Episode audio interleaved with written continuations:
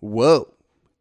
Good morning, good afternoon, good night. This is Connor Hallway of the Golden Hours podcast. And listen, I just ran an episode with my close friend Mike Rosa of Anabolic Aliens.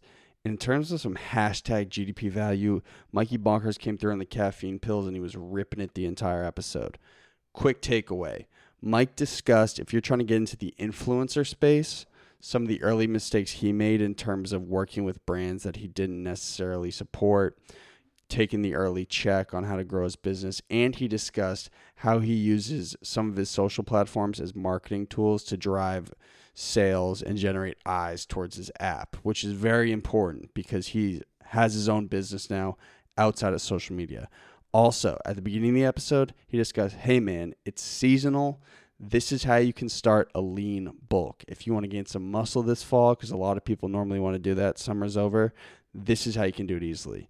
I hope you guys enjoyed the episode. Send us a message on Instagram if you enjoy it. And that's a GDP minute. Golden Deer Productions. Golden Deer. Oh, oh, wait, was that not it? Hey, enter. Just you, you forgot to enter. Before we start, my name is Connor Hallway. I run the Golden Hours podcast and I run Golden Deer Productions. And the only thing I ask is if you are listening or you are watching, hey man, just share the podcast with a friend if you get any sort of value. If we do our job, you guys watch, it's like, hey, I learned something, or hey, I caught a laugh or two. Just share with a friend. Hell yeah, you better. And honestly, if you wanted to subscribe to the podcast, that'd be sick, but you don't have to. And also, before we start, we have a new, not new to the Golden Deer camp or to the show or even to Mike's camp, but a new live producer for the show. And I think this young man is going to be great moving forward because he's on the ball like a psycho. Wouldn't you agree? Yeah, he kills it. Okay. Introduce yourself. What's up, everyone? You already know me. Surf Mike in the building. Um, excited to be here. Excited to be producing this episode. We got Connor. We got Anabolic Aliens. It's gonna be a good. Gonna be a good time. So this is a, a slight clash of worlds for Mike because Mikey Bonkers, and I call Surf Mike Miggity or Surf Mike. Mikey Bonkers reached out to me like two months ago. He said, "Dude, I'm trying to form a team," and I he said I need someone who's on the ball, who's going to be on it. And I was like thinking of a bunch of people. Then I was like, "Wait, Miggity? Surf Hey. Mike. No, no, no, not. Sur- I don't know who Surf Mike is anymore. that that name might come back, but Miggity? All right. Really, Miggity? What the fuck does miggity mean? It's almost demeaning, but I like it. I, Miggity. Okay, well, Surf Miggity, Surf Miggity. That dude is always on time. He's always early, and he always gets his job done. That's the type of guy you want to form a team with. And so I looped you guys on a chat, and then you guys been in your honeymoon phase ever since. hey, if he's a new producer for you, all I'm saying is he's still my employee too, so you better not take away time from me, bro. Well, You'll probably be doing cardio when we run episodes, so we'll be good. Yeah. Yo, yeah. So, what what have you been doing specifically for Mike's camp? So right now I'm running the blog, which is soon to be dropping for Anabolic Aliens. Um, I've got a couple blogs done, um, and that's been the main project as of right now. That's for the website. Yeah, so basically, we're going to be having a whole blog section, which is going to be completely new for my website. It's going to be called The Signal, and Max is going to be writing a lot of the articles, basically like transcribing my YouTube videos and Instagram content. So we're actually not really making new types of content. What we're doing is organizing old content and recycling it into new material that's organized so you can easily get more value from it. So, okay, Mike's ready to go this episode. Let's go. Let's fucking go, dude. Um, before we move on, can you introduce yourself? You are no stranger to the GDP camp, and this is your actually your third episode. Let's go. Hi, I'm Mike Rosa. I own Anabolic Aliens, and basically my main social media is YouTube, but I'm on all the platforms, and I have my own website where we do custom training and all the good stuff for the good gains. And then I have my own workout app, Exerprise. And we threw a party together, We did. which was a blast. And so we've been taking kind of a business shift with the podcast recently. And so pretty much all we ever t- normally discuss is like how to grow business and how to try. So I was like, dude, obviously got to get Mikey Bonkers up here to rip it because at of kids our age, and I call it, I say kids loosely, you're probably one of the few of my friends who are solely focused on business. And I think it's it's going to be interesting hearing that, dude eighty percent of your life now is business and twenty percent of it's fitness. Would you agree? Yeah, it's definitely come to that point, but luckily both of them intertwine, so it's not like one's really taking away from the other. Isn't that fire? Like you're living your business. Dude, I love what I do too. That's even the better part. Okay, so let's first off let's start. We're gonna do a little two faceted episode today. We're gonna just do a brief rundown seasonally about a lean bulk, how to set one up, and then we're gonna transition into some business talk. Okay. Lit. All right. So, I've I've used some of Mike's calorie programs. We talked about this about I got really cut doing your microcycling. It's like fall. So if there are some corporate dudes out there who don't necessarily have the ability to get to the gym 5 days a week and really monitor their eating, how would you say effectively they can lean bulk because this is kind of the season where people start? I mean, it doesn't really matter if you're going to the gym or working out at home because the bulking aspect, people think bulking refers more to what they're doing in the gym, but it actually refers to what's going on in the kitchen. So it comes down to the numbers. And to actually gain size, gain mass, gain weight, you need to be in a caloric surplus. So you have to be following some sort of some sort of diet. It doesn't necessarily need to be a specific food diet, but mathematically speaking, you need to be at certain numbers in order to actually see growth. So you find your caloric maintenance and then you make sure you're eating above that to actually gain. So for someone who's in the corporate world or working out at home, working out at the gym, wherever you're working out, it really comes down to the math behind your diet. And if you compensate a, a workout plan, a consistent workout plan, no matter how many days a week that is, if you're eating in that surplus, you will notice noticeable gain. And then the lean aspect, that's when it comes more into what exactly you're eating and then how what exactly you're doing into the gym. So that's more of the fine-tuned detail work, but the overall mass development, you need to be in that caloric surplus. So I'm currently doing a bulk because I've reached like very lean levels, right? And I, I wanted to gain like over the next like six months, I want to gain like 10 pounds lean mass. Mm-hmm. And so one thing I'm trying to figure out is, and I'll monitor it like a cycle, right? Do I incorporate exercise into my calorie expenditure? So let's say it's a rest day, but I still walk for an hour. Do I subtract like the 250 to 300 calories from my calorie levels? You know what I'm saying? This is actually a question I've been getting a lot lately, and I've never actually talked about this topic, and I don't really find any information about this topic, so I'm glad you actually brought that up. No, you don't ever. For me, what I do specifically and what I recommend, don't ever take into account what how many calories you're burning through your exercises, through your cardio, whatever you're doing. Don't take that into account with the diet because what we're doing with our diet, if you if you calculate your caloric maintenance correctly, you're gonna always have an activity factor that plays into that equation. So that activity factor is taken into account the general estimation of how many calories you're going to be burning through your exercise in general. That's why we have that activity factor and it's multiplied in the equation to get your calories. So if you're taking more calories out of that from your exercise your cardio, you're kind of counter you're being counterproductive with what you're already doing with the equation by multiplying that activity factor. So you're you, you it, it's already taken care of. You just gotta have to. That's But, just, but yeah. what if what if you have a day where like you're extra active? Wouldn't you take that into account? No, not necessarily. I mean, it comes out to a weekly average. Each day is going to vary unless you're doing the exact same thing every single day, which is very unlikely for everyone's lifestyle. But like that's why it doesn't really make too much of a difference in the end. If some days you're more active, some days you're less active, and you take the total week value, it will even out in the end because you're like I said, you already have that activity factor taken into account. Does that make sense, Miggity? I got a good question on that. Um, they say like when Michael Phelps was training, you know, he could eat like thousands upon thousands. Twelve thousand calories. calories. Yeah, because his resting rate of burning calories was so high, and potentially from his like activity level being so high. like, Exactly. so when your activity level's too. high, yeah, when your activity level's high, you are already going to be naturally burning more calories. You have an increased metabolism, and you have an afterburn effect from the exercise you're doing. So that I mean, if you're upping your intensity levels like that through your training, you more than likely have a specific purpose, like a specific purpose of getting really cut, getting really lean, or just really increasing your muscular endurance and cardiovascular system. But overall, like the the reason he can eat that much is because his activity factor is so high. So in theory, if he's properly using the equation, he would have multiplied for that activity activity factor, making his base metabolic rate, like how many calories he'd be expending naturally, already significantly higher. So that technically would be already accounted for by multiplying with the correct value.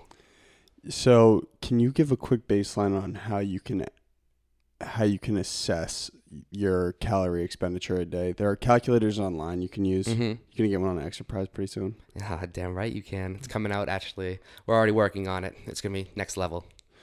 From what I'm familiar with, most your calorie expenditure is normally your body weight times 15, right? It's roughly. So I How much you weigh right now? I'm like 185 right now. So you burn like what 3,000 calories or like 2,800 calories a day. My maintenance is like right around 3,000. Yeah, most often. And so, yeah. So if you go on Google, you'll just look up what is it, Neat cal- calculator. So I'm a huge fan of a very simple website. It's like caloriecalculator.net or something like that. But I I mean there's literally specific equations that you can follow and be literally very exact and technical. I'm I'm not going to say lazy, but I'd rather be a little more time efficient and I just put it into an online calculator. I'm not a huge fan of the MyFitnessPal what it like recommends for your calories. I like this website I just recommended and I'll, I'll give you the link if you want to put it in there somewhere. But Will um, that give you your macro splits too?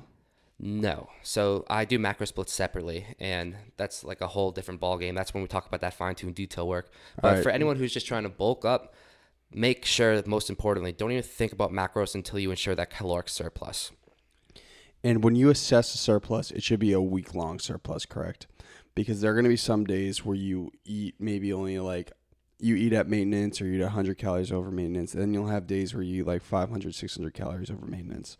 hmm I mean, like I said, it depends necessarily on the caloric cycling method you're doing, how many calories you're supposed to eat per week, how long you've already been doing that. But um, in general, it really does come down to that weekly average. I heard scientifically, and again, I heard scientifically, so I don't have any real research on it. But I heard the maximum amount of mass you could gain in a month is like two and a half pounds of lean mass. Is that true? Dude, fuck the science. Like everyone's so different. I really don't think you can put an exact number on it. I I think How, how much could put you gain in a month, do you think? I never have done an exact calculation like that, so I can't really say based off experience. But I what I can say is if you're progressing consistently in the gym, like you're actually analyzing your progression, you will considerably keep noticing gains. So it really like if you if you get too crazy on the numbers, I feel like you can hold yourself back because you're gonna keep changing shit around and not give your body time to actually build. Well, my question is if it's if you have you can only gain two and a half pounds a month, wouldn't you want to adjust your calories to that? Like, okay, I'm only I'm gonna eat at this surplus because that's the most optimal amount of calories I can eat without gaining fat. Not necessarily. I mean, there's so many different Does that make sense? What I'm saying? Yeah, yeah, yeah. yeah. You're so you're saying you shouldn't eat past a certain point because you can't literally gain more muscle mass than that. You Correct. you just be gaining fat. Yeah, and I mean, like I said, I don't think you can be so strict on the numbers. I think one of the biggest misconceptions is that you're going to gain all this muscle mass so quickly, and realistically, muscle mass takes a lot of time to significantly build. But like you, ha- when you gain muscle mass, when you gain size, you are going to gain body fat as well. It's impossible not to gain mass without gaining some body fat. You can definitely minimize it, which is what we're talk- we're going to talk about. But like you can't if you try to be very specific with how much you're going to allow yourself to gain, I feel like you could cause a limitation and fuck limits. My question would be how important is the fine tuning of, of like the actual numbers? Because like I'm also in a bulk right now, and when I try, Okay, miggity. hey, listen, it's low key, it's low key. Um, when I'm trying to bulk, I just eat like as much as I can, and I don't like I don't count. Should I should I be counting? Like, am I am I not? Well, you going that Boch Bonnie bulk method or that that Mikey Bonkers bulk I'm at method? surf miggity bulking method right now. But Well, what I'm saying is Mike will eat tons of stuff. Like he eats tons of shit. Me, I'm a little more anal about what I eat, but then again, he's the pro. I'm not. Well, I I mean, if you want, to, the more anal you are, the more results you'll get, obviously. But I'm a much more. I mean, in the sense like if you're going to be very specific with the numbers and really tailor exactly the micronutrient content along with the macronutrient content, you're going to get better results. But in my case, like I find that makes the, the tedious of that the tedious process behind that takes away the mentality aspect for me so it becomes really hard to sustain and i'm all about making it sustainable so i'd rather the slow forward road rather than up and down cycles fair, fair. but um, regarding your question about do you actually need a track? My, my my answer to that question is if you want to actually monitor your progression, then you have to track. Meaning you can just monitor weight, but if you're curious about your body fat, then you're going to have to monitor that. Mm-hmm. So if you want to actually build, first off, do you have any idea if you're actually in a surplus? That's the thing. Probably not. Bro, when I first started logging, I was mind blown with ch- with how little protein I was eating and how little calories I actually was eating because I thought I was eating a shit ton. But when you eat clean, especially, you're not eating nearly as much as you think you are. So you make sure you're in a surplus, and then I think you're gonna find you're gonna surprise yourself that you're not eating enough. Interesting. Amen. Yeah, why? What were you eating back then? Like, what, what what's a base meal for you on a bulk? Let's transition into that. A base meal. I mean, so I So- always so, use- just hypothetically, let's say surf miggity, you're bulking, right? Yeah. You want to get that clean bulk in, that lean bulk, but that clean bulk. Yeah. What are you gonna say? Yo, this should be a base meal for you. So if you're bulking, you definitely want to have good amount of carbs in you. You need to add that size, that have that energy. I would say, I mean, are we talking like a mi- macro split or specific food? Just, just like simplify for somebody. Like, all right, bro, if you just eat this every meal, then you're likely gonna, and Mhm. you're in a surplus, you're likely gonna make gains. Yeah, I mean, so like I'd say honestly, two cups of white rice. Now you want white rice actually instead of brown rice because you're to be utilizing the um, it's a higher quick it's a higher quick glycemic index, so it's Mhm. actually going to help you utilize that energy source from the carbs faster than the brown rice would. Right after that workout. Yep. Well, actually, all day long because you want those carbs throughout your body and you're building all day. You're trying to gain. So that's the time we actually want to utilize white rice. Oh, white rice is faster glycemic than brown rice. It's so, uh, I don't want to say anything wrong, but uh, I was actually talking to my bodybuilding friend Troy at the Olympia, and he's actually the one who gave me this tip. And I, that's why I said I don't want to say anything wrong because I haven't done enough research on it myself. But he was telling me like one of the biggest tricks his trainer told him is ha- always have white rice when you're bulking because it helps your body utilize that energy source more optimally. Yeah. And what I heard it similar to that is Rice Krispie treats are high glycemic Mhm. too, and it's like the same ingredient, hmm or like a rice cake. hmm Something about white yeah. rice. But then I guess back to your question. So like two cups of white rice. I always recommend having a veggie source in there because you just want to make sure you're getting your micronutrient content. And that fiber. Yeah. and then, I mean, protein, you want to be maximizing your protein. And this is where I fell so short before I actually logged. Like, you want to have at least like 40 to 60 grams per meal. And when you're not really thinking about it or logging your protein content, I, it, I often found myself having like 20 to 25. And because, like, more protein you eat, more satiated you're going to be, more full you're going to get. So you kind of have to understand that you got to force yourself sometimes to eat to grow and the protein intake is going to help you maximize the process while building that lean muscle mass while helping you minimize that fat gain. All right, what's a good protein source? Lean chicken breast, lean turkey, lean steak, like anything lean, honestly, so you can lower the fat amount, but make sure you maximize the protein content. And also a great source for a quick protein, no uh, no fat, low carb. It's like egg whites, just liquid egg whites. Okay, we got a problem here though. what? Surf Miggity's vegan. Vegan. So what are you That would giving be him? No, no. What are you giving him? okay, bro. Uh, tofu. Eat a shit ton of that shit.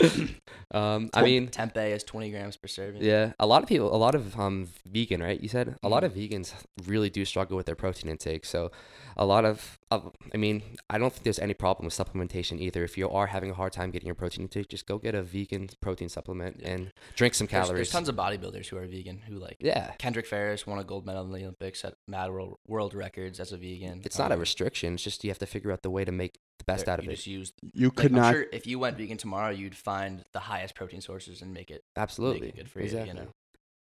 Can you not do whey protein because it's a milk-based protein? No, I use a plant protein hmm in this smoothie here that I'm drinking right now. They taste like ass. Really good. What- what- Orgain. what is it extracted from? It's pea protein. From peas? Yeah, peas are pretty high in protein. yeah, you piss in it and then just put it in your shake. Mikey Bonkers! So, this is a question. I've this might be a myth, but debunk it for me, Mikey Bonkers. Can you eat too much after a certain point? Eating too much protein with a meal, does your body just flush it out?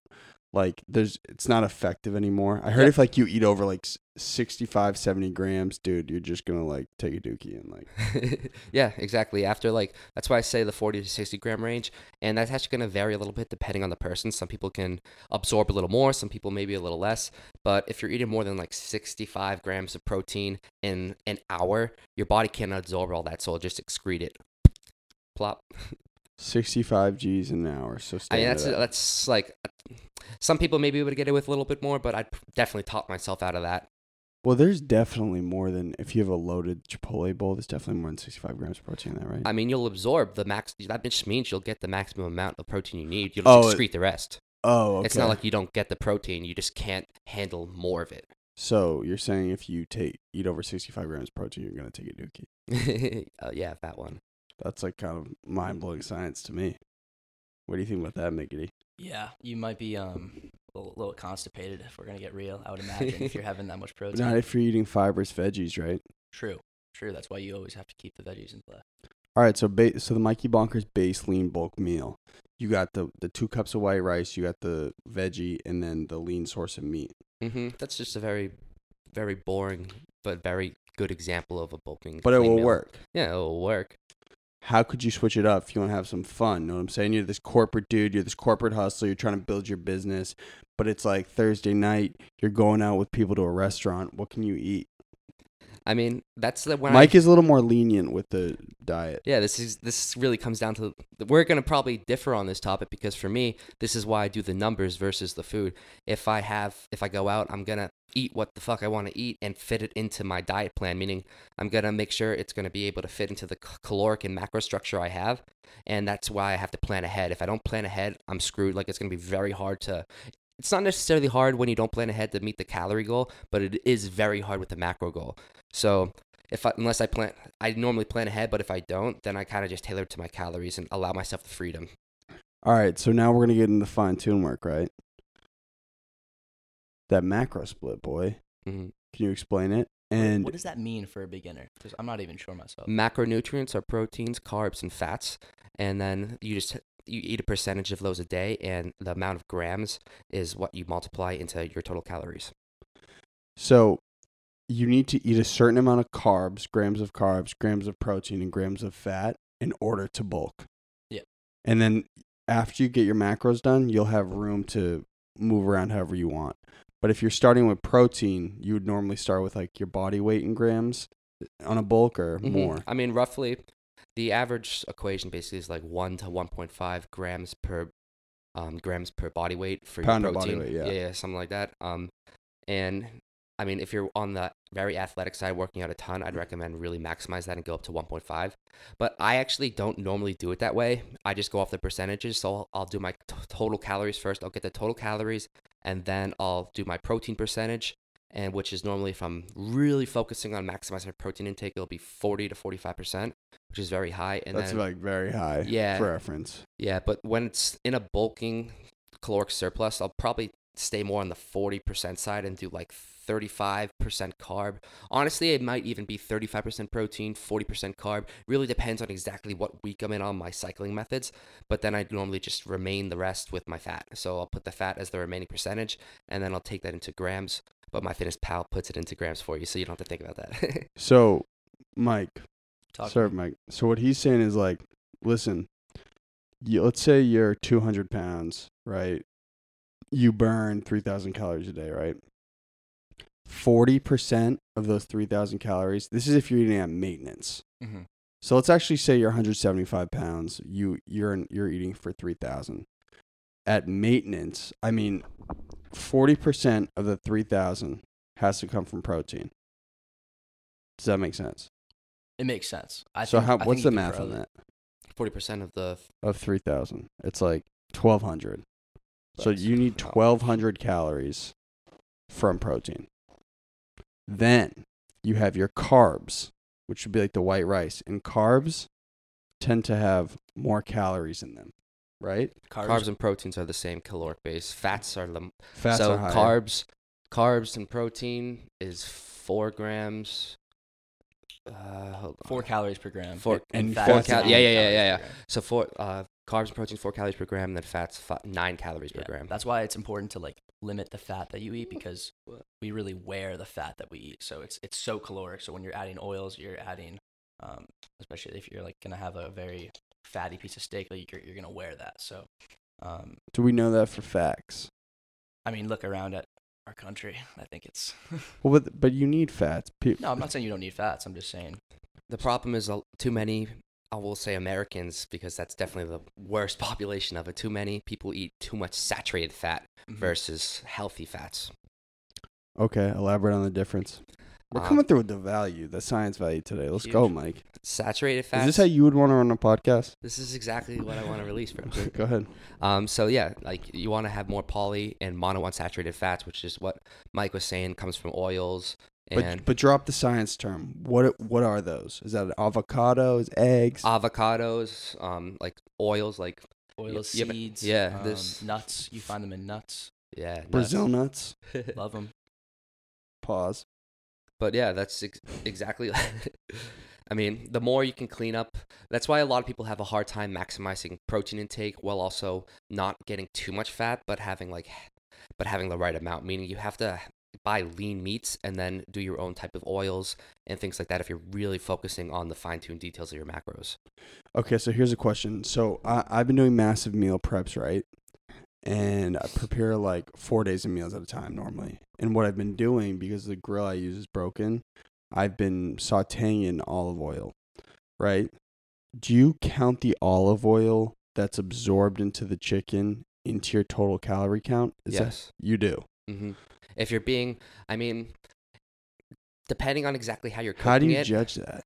like you, well, you take an actual measuring cup of how Yeah, much oil, and Yeah, then so let's say I get, I get like six teaspoons per like thing of chicken. Sorry, Mike. I eat chicken. My bad, bro. No, you're good. Keep at it. but let's say I do like six teaspoons, right? And then Mhm. it's like 12 pieces of chicken. So I'll say for every two pieces of chicken, it's one teaspoon of olive oil. Something like that, correct? To my knowledge, at this point in time, it would be you would take into account all of the tablespoons, teaspoons that you put into the actual making behind the meat. And then if you're making a total abundance, what I would do is take the total calories, divide them based on how many you're having, like how many serving sizes you make, and then you would um, divide or just figure out the math of how much was put into the total for the the oil, olive oil, and then divide like that by each serving amount. Yeah, yeah. So exactly. So if I have 12 pieces of chicken and I do six teaspoons of olive oil, I should add in every two pieces of chicken, it's one teaspoon of olive oil. Yeah, like I don't math That's off a- the top of my head. That's a bitch.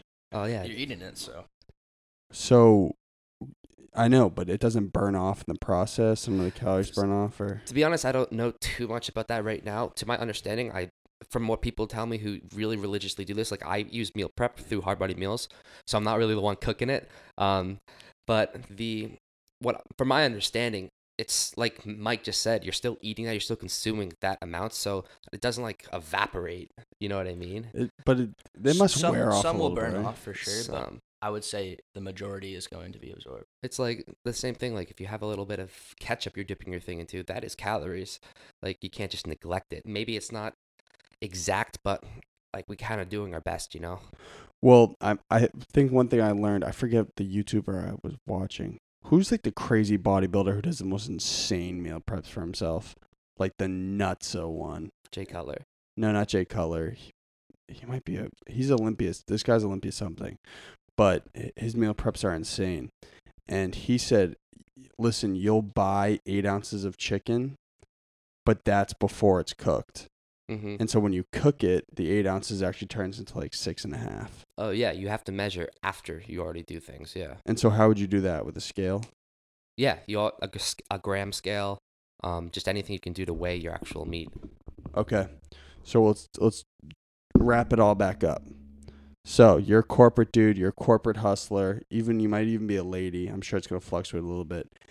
And you want to bulk up this fall. Give me the two minute plan. Go. Simplify it. caloric surplus, eat above your calorie maintenance, maximize your protein intake, maximize your carb intake, let the fats be the remainder, so that's going to be your macros, at least 40% protein, and then fill in the rest. Keep your carbs high, and then, like I said, fats be the remainders. Those are the numbers. And then for like a training program, you stef- you definitely need to be focusing on a program that's going to be gaining you mass. I like to recommend power building. So that's a combination of strength movements where you're focusing on strength, the power, power lifting, and then the bodybuilding. So you're focusing in the hypertrophy range to really maximize the fibers that are needed to actually grow for the muscle mass. So that's kind of the process behind Focus on getting muscle mass stronger. focus on building. You have to focus on gaining. And then at the same time, like we said, don't take into account the calorie expenditure. You need to make sure you're eating enough. And I think that's the biggest thing that people can't do when it comes to bulking. They think it comes down to training harder, lifting more weight, and it really comes down to eating more.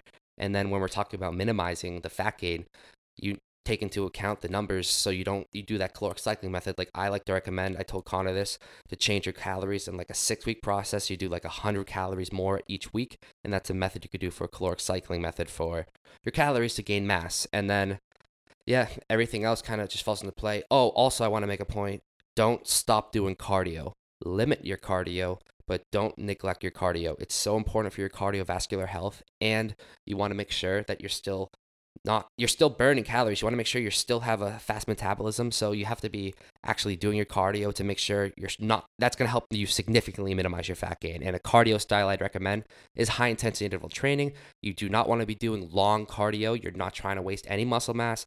You're just focusing on the fat loss aspect and really ramping up that heart rate to burn some extra fat. You gotta- have it. You There got a have plan now. You got to find that plant based protein. Amen. But that actually helps a lot about the energy expenditure because I've been wondering that. So listen, we're going to transition because Big Mikey Bonkers over here is turning into a CEO. I love what I'm seeing, man. Thanks, dude. You're a great guy. But you've taken a total business shift like last like four or five months, you'd say. Absolutely huge. Why did you? Is it something you always wanted to do? Was to grow a business, or why most recently have you decided to put in so much effort to grow it? After I graduated college and my old partner and I split ways with Anabolic Aliens, it I really made the decision like this is what I love, this is what I want to do, and it's time to scale the fuck out of it. I have all this value, I have all this experience, and I have a lot of direction. I have so many goals. It's time to maximize it, and I got to that point where it's I, I use the word influencer lightly. Like I was building my social medias and building a follower base, and I could help promote products, but the influencer life was not necessarily one of my own. I was dependent on other companies, and I really made a switch to work on myself, my business, and make it something that I can start having people promote things for me. I have my own products. I have full control over my financial stability and the potential to make a shit ton more than basically working for another company. Now, that's why I've kind of transitioned to saying sponsors. I say partners because we're working together to help each other grow and they help me advance. I help them advance. So it's a partnership rather than an influencer type deal. And so I've got to that point where I couldn't do all I wanted to do anymore by myself. I got my medias, my business, like everything got to a point where it scaled up to the point I couldn't handle all of the work by myself, or I'd literally go insane and never sleep a second, and it'd still be more work to do. So I was like, I can either keep, Mike also still edits his videos, which is insane to me. so I'm like, I can either stay at the point I am, which is going very well. I mean, I make a great living. I I'm very I'm doing very well financially with what I'm doing, but I want to build a team because I want to reach way more people and make way more of an impact and fucking make my place in history, honestly. So like the team is helping me expand more and having the time to be able to do more. So, at what point? So you realize, okay, I'm kind of reaching critical mass with all of my own efforts. What was it specifically where you were like, okay, I kind of got to start reaching out to other people to see if they can help me with my vision? So like I said, I'm doing a thousand different things right now. Like, but so Mike just got back from the Olympia in Vegas. Whoa, um, dude was getting loose. but um, real talk, like I'm doing a thousand different things right now. I have my website, I have all my social media platforms, I have my app, and then I have all my partnership responsibilities, and then I travel, I do public speaking events now. I'm doing all these different things. I'm starting to get into acting and stuff. Like that's enough, in, and that's way too much to balance on my own already. But I was doing it, and honestly, one of the biggest things that I find value in what I do is being able to actually answer people, help people, and form new relationships that can not just help myself advance, but help other people grow as well. So, all that I was doing was incredible, and I'm very lucky to have so many opportunities. But the advancement that I want personally and business wise would be limited if I didn't have people helping me stabilize and give me the room and time to grow. Well, I was gonna say, do you think you're just shooting down too many arrows here? Like, if you were No. just to focus on one or two things, you could. No.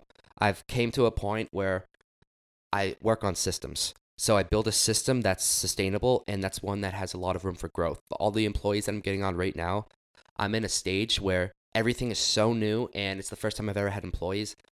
I'm setting them up in positions where it's a little sporadic right now, but in six months they're going to be able to have full-time jobs with Anabolic Aliens if they want it. Like I want them to be set into a position where they're going to be able to build teams under them. So the growth opportunity right now that I'm setting up is insane. And that's why I'm so appreciative that they're kind of bearing with me during the development stages because not everything's set up, but I have all the intentions of literally the positions they're in of having full teams per social media platform, per business module that I'm running. There's multiple systems that are in place You're, now that are able to grow. You're creating upward mobility. Exactly. And because and that's the thing though. I was saying like it got to that point and the main point was I'm right now I'm 8 weeks behind. Literally 2 fucking months I haven't been able to answer Instagram DMs. Now to the normal person, a lot of people don't even check them. A lot of people don't give a fuck. They don't even pay any attention. They, I would not get response response from so many different types of people on social media platforms. It's just how it is. But to me, actually seeing them getting not just topic ideas and ideas to be to actually make content for myself, I'm able to see problems. And if you can problem solve and use your own stories and experiences to help solve those problems, you're not just building a brand, but you're building a module that will just consistently grow. So that's why I always find value in answering my YouTube comments, answering my DMs. And even though I'm wicked behind, it's I'm gonna go through eight weeks of freaking DMs to This make is stressing you out, huh? it's not it's something that is a priority of mine but it still hasn't happened yet because there's so many other priorities. And now as the employees getting set and everything is in that balanced system and able to function without me necessarily having to pay 100% attention on it i'm going to be able to do it. And i am going to do it because i get the feedback and i'm able to grow off that feedback. And as i grow off that feedback i'm able to provide more value. So it all really does come into play and i think that's one of the biggest things that people actually neglect as a business not hearing their audience because you're doing it to provide value. More value you provide, the more not just financial benefit you'll have, the more you'll be able to grow as a company.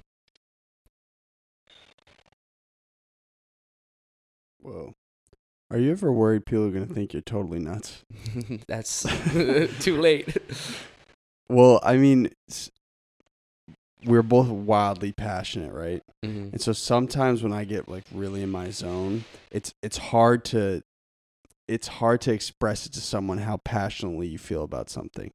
So sometimes when you get ramped up, you seem like a lunatic. Absolutely. So I've been trying to figure that out with myself. Like, how do I still see through someone else's eyes that I'm working with and understand they're they're not necessarily going to care as much about this brand as I am. It's gonna be it's gonna be a learning curve. See, that's I'm not saying I'm disagreeing, but I'm, I feel like I already have. Talk shit to me, man. Fuck hear off. it. but I feel like I already have an idea of how to handle that, and maybe Mike can actually attest to this right now. But uh, like I said, a lot of systems for employees, like I'm working on developing a timesheet. I don't even have a time system yet for logging their hours. I'm kind of going off a trust system. Like they're telling me what they're when they're working, what they're doing, and then I'm just gonna pay them out for now. And I will have a timesheet set up before the next pay structure.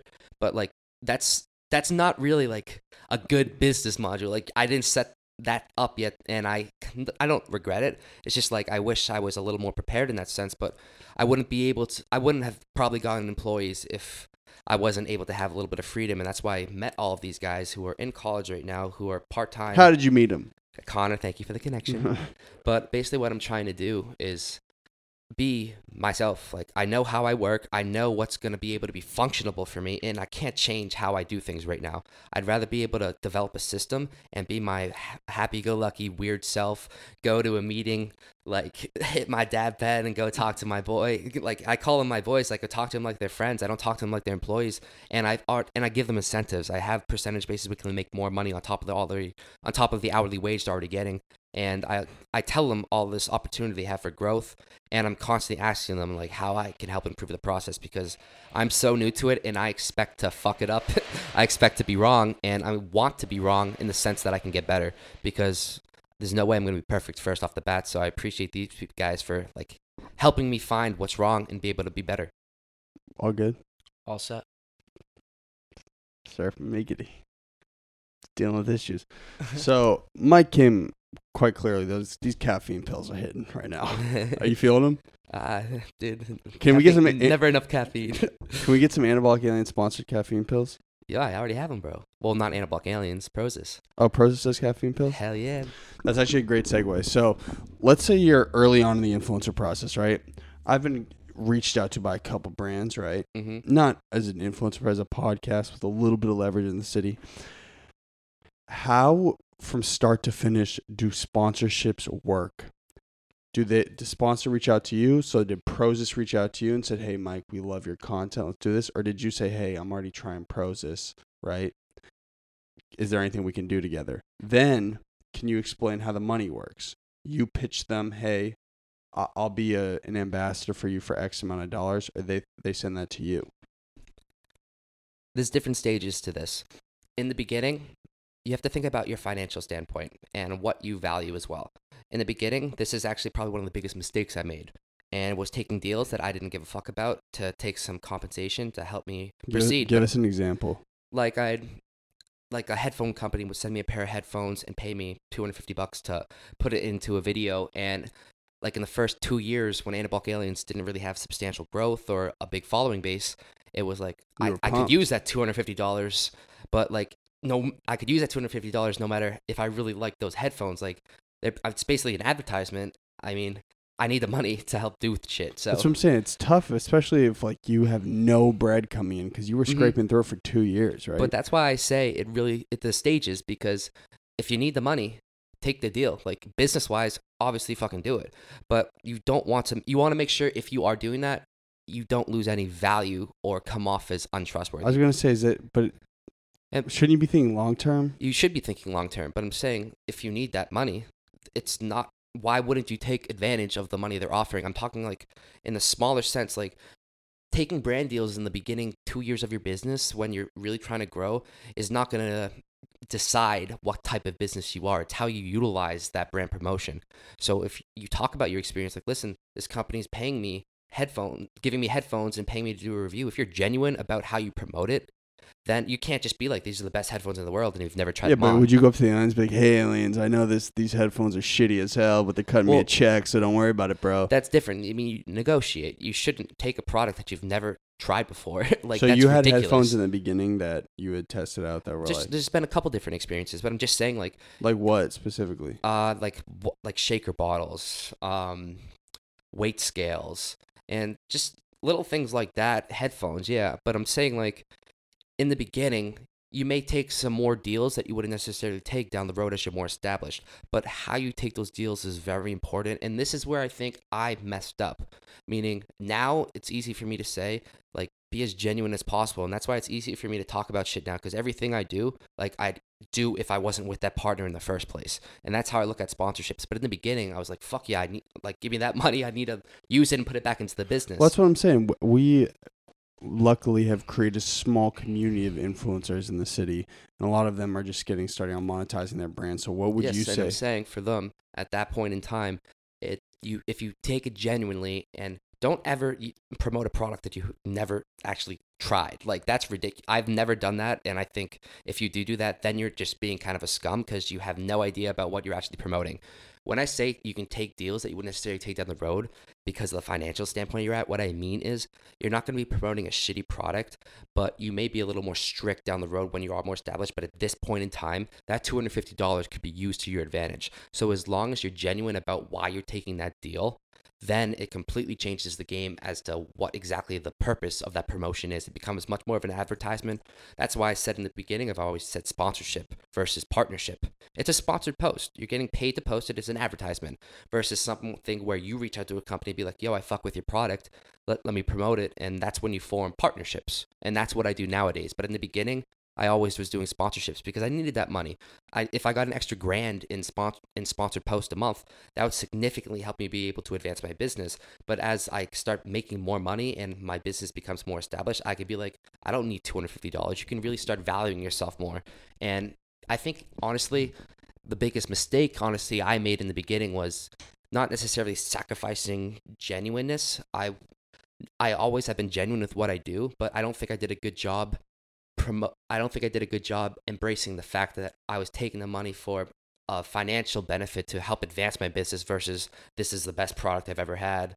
And now I make sure it's a brand I'd oh, actually want to Oh, partner you would with. go sales mode with a product back then, being, dude, this Yeah. product's awesome. Ex- yeah, because like that extra But you also thousand didn't know. Exactly, you learn. But like back then, I still would recommend it to people. I just think I would, if I were to go back, I probably would still have taken the same type of deals. But I wish I made it more clear that it was an advertisement rather than coming off as like this is my favorite thing in the world.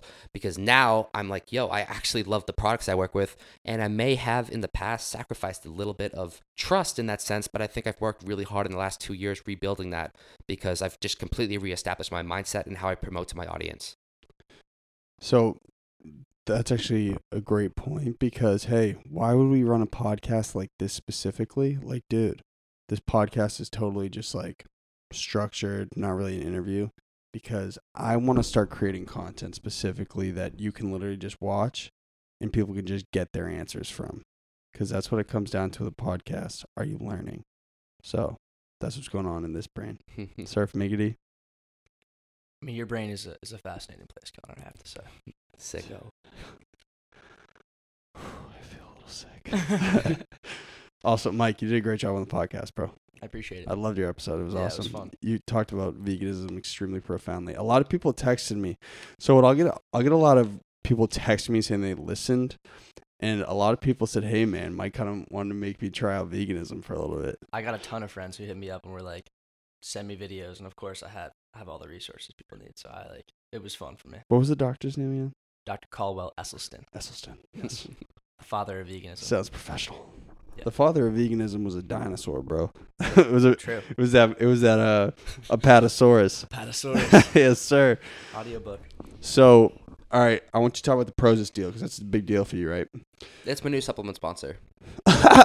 Sales mode. yes, but what I'm saying is that's like a good, that's a big deal for you to partner with them. Or Yeah, is, that a, is this a partner or a sponsor? Sponsorship. It's a sponsor. It's a sponsor. it's a partnership. okay, so you reach out to them or they reach out to you. So I'm gonna reverse that question and talk about exactly the difference with this experience and why I'm with them. Um, meaning they reached out to me.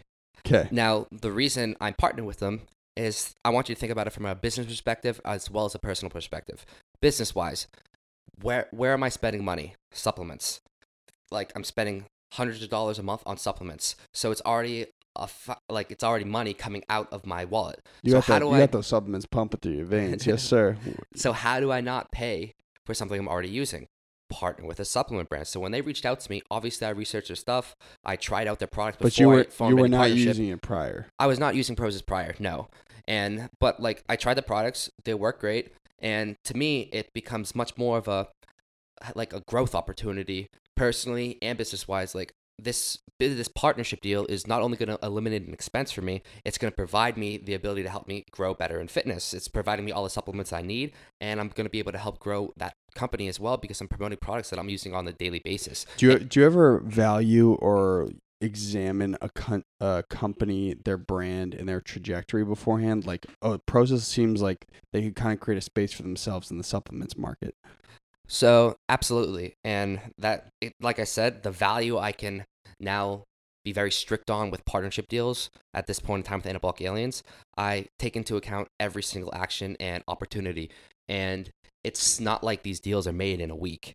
You like that's don't think partnership deals are made in a month. Like it's back and forth emails, constantly trying products, working out negotiations, figuring out how you can benefit both parties. See if you like the people. Too. Yeah, like you have to fuck with, you have to vibe with the, not just the product but the company, and because you're gonna be in constant communication, you're gonna be doing monthly responsibilities, and you want to be able to literally help each other grow. So you're not just promoting a product, you're promoting a brand and a brand that you can help believe in. Because if you believe in them, it'll help support your brand as well. It all works together, and um, yeah. So that's kind of how my Like, yeah. Okay, so so Prozis so they reach out to you, right? They Mhm. said anabolic aliens, Mike Rosa, we love your content, dude. We also love the fact that you got like almost six hundred thousand subscribers on YouTube, and we love your app. Blah blah blah. Okay, we're gonna send you some product, right? Mm-hmm. Yep. They send you some product. You try out some whey protein, whatever they got for pre workout, the caffeine pills, right? They say, you know, I actually do kind of like this product. Let me try some more. Yep. Then you said, hey, I'd, I'd be interested in partnering with you guys. You say something like that, right? No, I mean, I said that from off the bat. Like, a supplement company reached out to me. I was looking for a supplement sponsor. It worked out perfectly. And then they say, okay, well, this is what we're thinking for money, man. You don't have to disclose any of the numbers. They say that, or you pitch that to them. It, it depends on the, like where you are in negotiations and stuff. I try to always make the company pitch a number first, and then I upscale it, and then we try to no- work out a middle. You say number that down. is so disrespectful. Do you know who I am? No, absolutely not. but what you do is leverage your audiences, and that's why the social media platforms are so important because you show what impact you can make before you even start promoting a product. So that's why the both party mutually beneficial aspect is so important. You use your leverage and then kind of see what you can negotiate, then you decide if it's worth it or not. And they presented me with an opportunity that was financially very beneficial, and they also took away that expense that I was talking about. So it was like a double whammy. And then when do you take into account? Okay, these are I'm going to be marketing to the aliens worldwide, right? Yep. When do you take into account like, okay, this product might benefit me, but it might not benefit my audience? Do you ever think That's- about that? Nope, because I make sure to cover that ground with Prozis. One of the first things I look up with, the fir- one of the first things I look up is are they actually a reputable company? So and do they ship globally? Do you ever think about that? so Prozis is a European-based company, um, and they do ship globally. That, of course, is one of the main things I look up since my audience is so internationally based. But so Prozis, I look up if they ship globally, but I look up more so if they're already established. They have a huge following on social media, so I already know they're respected, they're valued, and they have some kind of grounds within the supplementation community. So they already have a successful company. I make sure nowadays, before in the beginning, I worked with some more smaller based companies that were more growing at that point too. Now I try to make sure that each company I work with already has a consistent system for themselves so there's some sustainability and a long-term partnership that can be established. And that's what I saw with Prozis. They offered me a, actually a 6-month contract and everything like we worked out terms. I like was brand. awesome. It's really clean. Yeah, well, actually, it's funny because they reached out to me for supplementation. Obviously, that's what I promote, like the main supplement aspect. But when I was looking on their website, they have so much variety, and the Anabolic Aliens brand is always is always preaching variety. Like that's one of the main things I preach. And they don't just have supplements; they have food, they have clothing, they have literally electronics on their website. So it's like, fuck, I can get all this shit for having a supplement sponsor. Hell yeah! Then I can promote even more stuff. It make it honestly is the best case scenario. Mike, any questions? Good. No, that's dope. I was just gonna say that like I think what makes your brand so valuable as well, Mike, is that you have people who are just learning like the fundamentals of weightlifting to people who are like going to be full on, just like you, bodybuilding themselves. So I think the fact that you could partner with a company that's do that's providing that variety for people who may want to try caffeine pills or people who you know want to supplement and bulk up is, is huge. I think after seeing his energy today, me, you should try to do a little Honestly, caffeine like, I'm a little low energy right now. but real talk, like you just said, like the website, it's not just sports nutrition. They have like mental health like products. They have stress relief products. It's all wellness. So it, I don't care if you're a powerlifter. I don't care if you're a bodybuilder. I don't care if you're working out three days a week just to stay in shape. They have a product that can help benefit your life quality. Yeah. It's about overall health, which is awesome. Exactly. Okay, I got three more really great questions. I think are going to be cut up great for some content. Whoa. You ready? Let's do it. Who's ready? I'm ready. So, go ahead, take a sip of water. Well, I'll get ready. so, you were kind of just explaining it, and and well, right at the start, you explained, okay, dude, for the longest time, I was reaching out to all these companies, and my checks were dependent on other companies and other people. At what and at a certain point you said okay i'm going to use youtube instagram and some of my other social platforms as marketing tools to drive business to both my website and exerprise can you explain the importance of that for influencers you cannot live off sponsorships. You they're too inconsistent. There's no stability, financial stability. Like you will go crazy if you try to make your brand off sponsorships. you can only go so far and it really limits your room for growth because if you're focusing on just promoting other products, you can't focus on building your own. So that's one of the biggest mistakes people make when they first start off as influencer and that's why I use the term influencer because that's an influencer. You're promoting other products based off your following versus a business where you have your own products and you have partnerships where there's spot there's partnerships where people are partnerships where they're giving you products to help provide your like life quality and advance you personally, which also helps advance your business, and they all play together financially and blah blah blah. But that's all secondary, meaning you need to have your own products and able to actually make a solid income off what you're doing on social media. Meaning that's why it's so important to have like actual passion and love what you're doing because you need to be able to focus on building your own brand. And that's the biggest difference between an influencer versus a business. If you don't have products to sell, apparel is not just a product unless you have a clothing brand. If you make a piece of clothing and sell it, cool, that's fucking awesome. Like hopefully you make maybe you can make a couple thousand bucks, maybe you make over 50 grand on it, but that you're gonna have to keep doing more clothing to keep making more money, and that's when it turns into a clothing line, which is a business versus a one-time thing. That's not a business module. That's not sustainable. You're gonna have to keep doing new shit, and that's when it turns into a system. But I'm talking about like sponsorships; those are one-time actions, unless it's thrown into actual like long-term partnerships where they're paying you on a monthly contract. So that's kind of where it comes down to. Um, you use your social media platforms as marketing to actually promote your own products, and you have full control over that, and you're able to grow your own brand. So as you keep organically growing your social medias, you are constantly, consistently promoting what your products are, what you're continually selling, which increases not over only your personal value as a brand in your business, but then you have partners and you're doing all this different stuff. And just this, if you're a successful business, you have multiple forms of revenue coming in. How are we gonna fit that in a one minute clip? There's no way. But nonetheless, listen real quick, Mike. The one thing I really like about why you do that is I had asked you, I was like, dude, what if one day Instagram or Facebook or YouTube just goes down? Yo, it, it you- could happen any day, honestly. You have to plan for that. If you imagine influencers who are solely based off sponsorships and all of a sudden their social media following is gone, you are fucked. I know. Was there a point where you had a realization? You're like, dude, if this, if YouTube's gone, I'm done for. honestly, I'm gonna give credit to Scott Herman. When like I first met him, one of the main things he said was that exactly YouTube could die tomorrow. So ever since he gave me that advice, I've taken that extremely seriously and have effectively put into efforts to build my own business since that point on. And that was about that was before the Bulk Aliens blew up, so I was able to put systems in before. And how many downloads does Exerprise have now? Over 150,000 active users. We never talk about that. That's crazy. The app's great, dude. Thanks, bro. And it's just growing. With them, it, dude, it's growing organically more and more every day, which is insane. Well, because you're providing real, real value. You're making working out easier and more transparent for people and just giving people steps. Like, okay, some people go to the gym, they got no idea what they're doing. You're literally saying, dude, pull up this on your phone and you can just step through this. Well, one of the biggest differences too between my brand and I think a lot of other brands is a lot of brands their business module is they have to keep making new products, meaning they keep coming out with a new ebook, they keep coming out with a new program, and that's awesome. And obviously, that's can be a very successful business module. But the way I look at Exerprise, I could completely stop doing work on it, and it's still a great product. Like you're, it's still gonna organically grow. It's not like I need to keep making new stuff That's for what it. Jerry Pilata said too, the author. He was like, just focus on the product. Yeah, Just but I- make a great product. Yeah, so the product is fucking awesome, but now I'm like, I'm gonna make it better.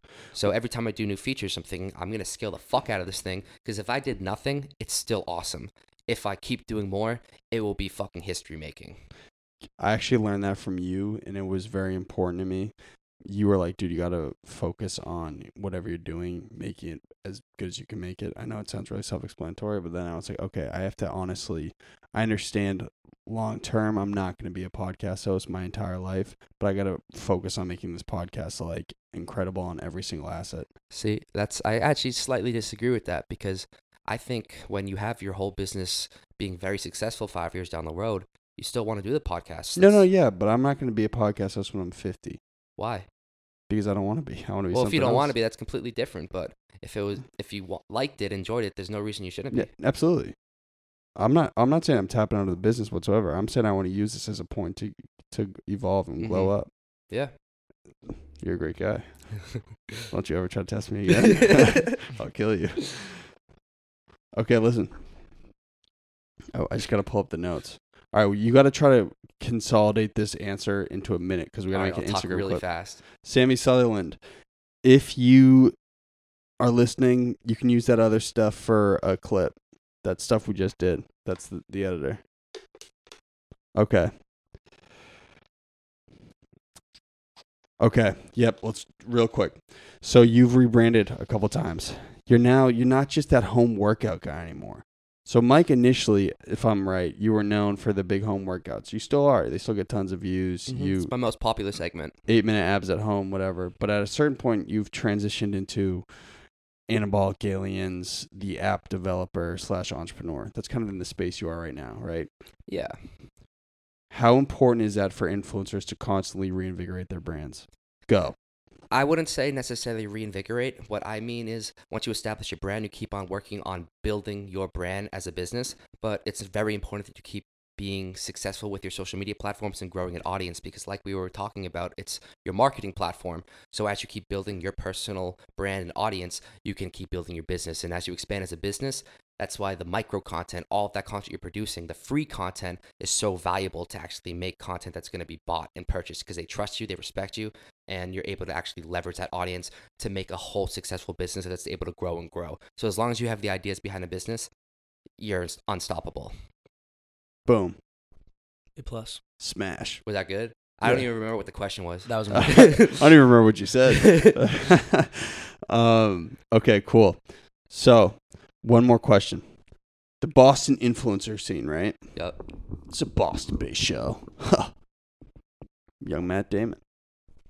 Boston Bochy. Whoa. That's the new one. I like that. Zaken Bridge Bochi. So listen, Boston is there are people who are newly growing their followings. Can you give a quick a, a quick breakdown on what you would do if you were restarting the Anabolic Aliens brand, what you would do differently? Like some of the early mistakes you made. Lose the fucking ego, post and post and post. Stop giving a fuck about what everyone else thinks. Provide value with your post. Don't just post a picture to have people look at you. Actually, provide a message behind that so they can take it back with them and help benefit their own life. Because that's the whole point of following someone. They're offering you something that can help benefit them, whether it's comedy, whether it's education, no matter what it is, you need to provide value.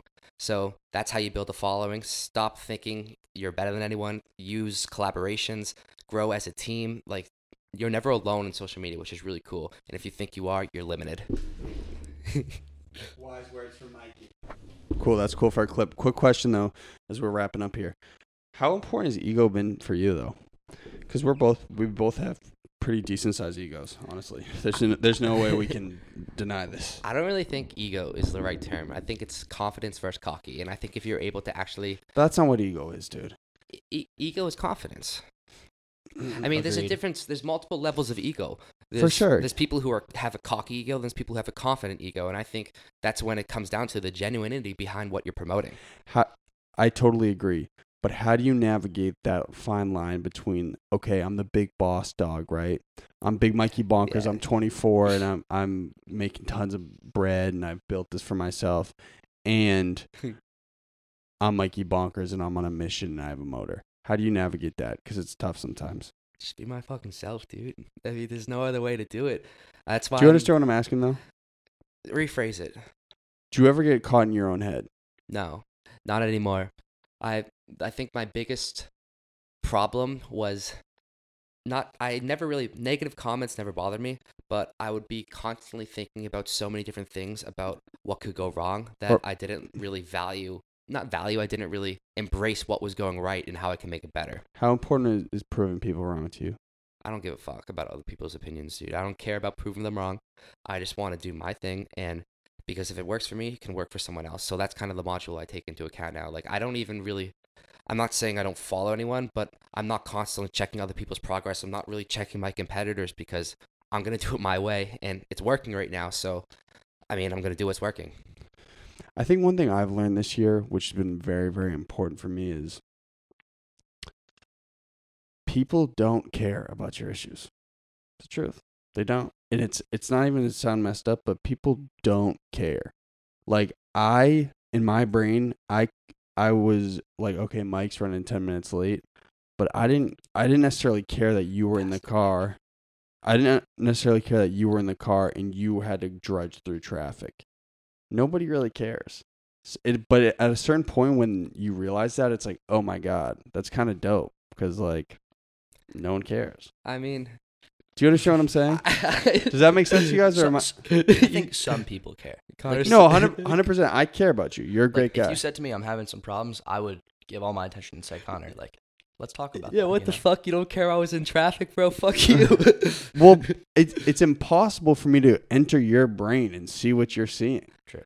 Well, if if you said you were in traffic, I'd be like, all right, fuck. Would you hurry be like, "Oh my God, no! Please, Boj Bonnie, I feel so bad for you." Well, I mean, I think it just comes down to like a respect thing. Not that she don't care, but like it's not if why take the negative approach when you can just be like, all right, move on. exactly. I got to be honest. What I just said was brain dead. It's fair though. I think. My, Well, my, in my late my my, my point is like, if you mess up, you the failure you're gonna think the failure is a much bigger deal than anybody else does. my late grandfather once said, hmm "You're born alone and you die alone." And it's sad, but I think it's true. And I think it sums up what you just said. But you don't live alone. No, you don't. Ooh, I like the combination of those. Whoa. Yo, fuck, I'm tweeting that today. hey, listen.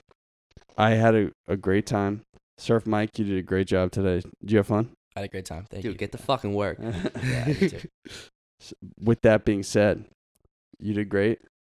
I, I, I think we came through with some hashtag value. It was much more guided than most podcasts. I like what we did today. You like structure. Dude, I like this is exactly what I want to start putting on my channel. Exactly what we did today.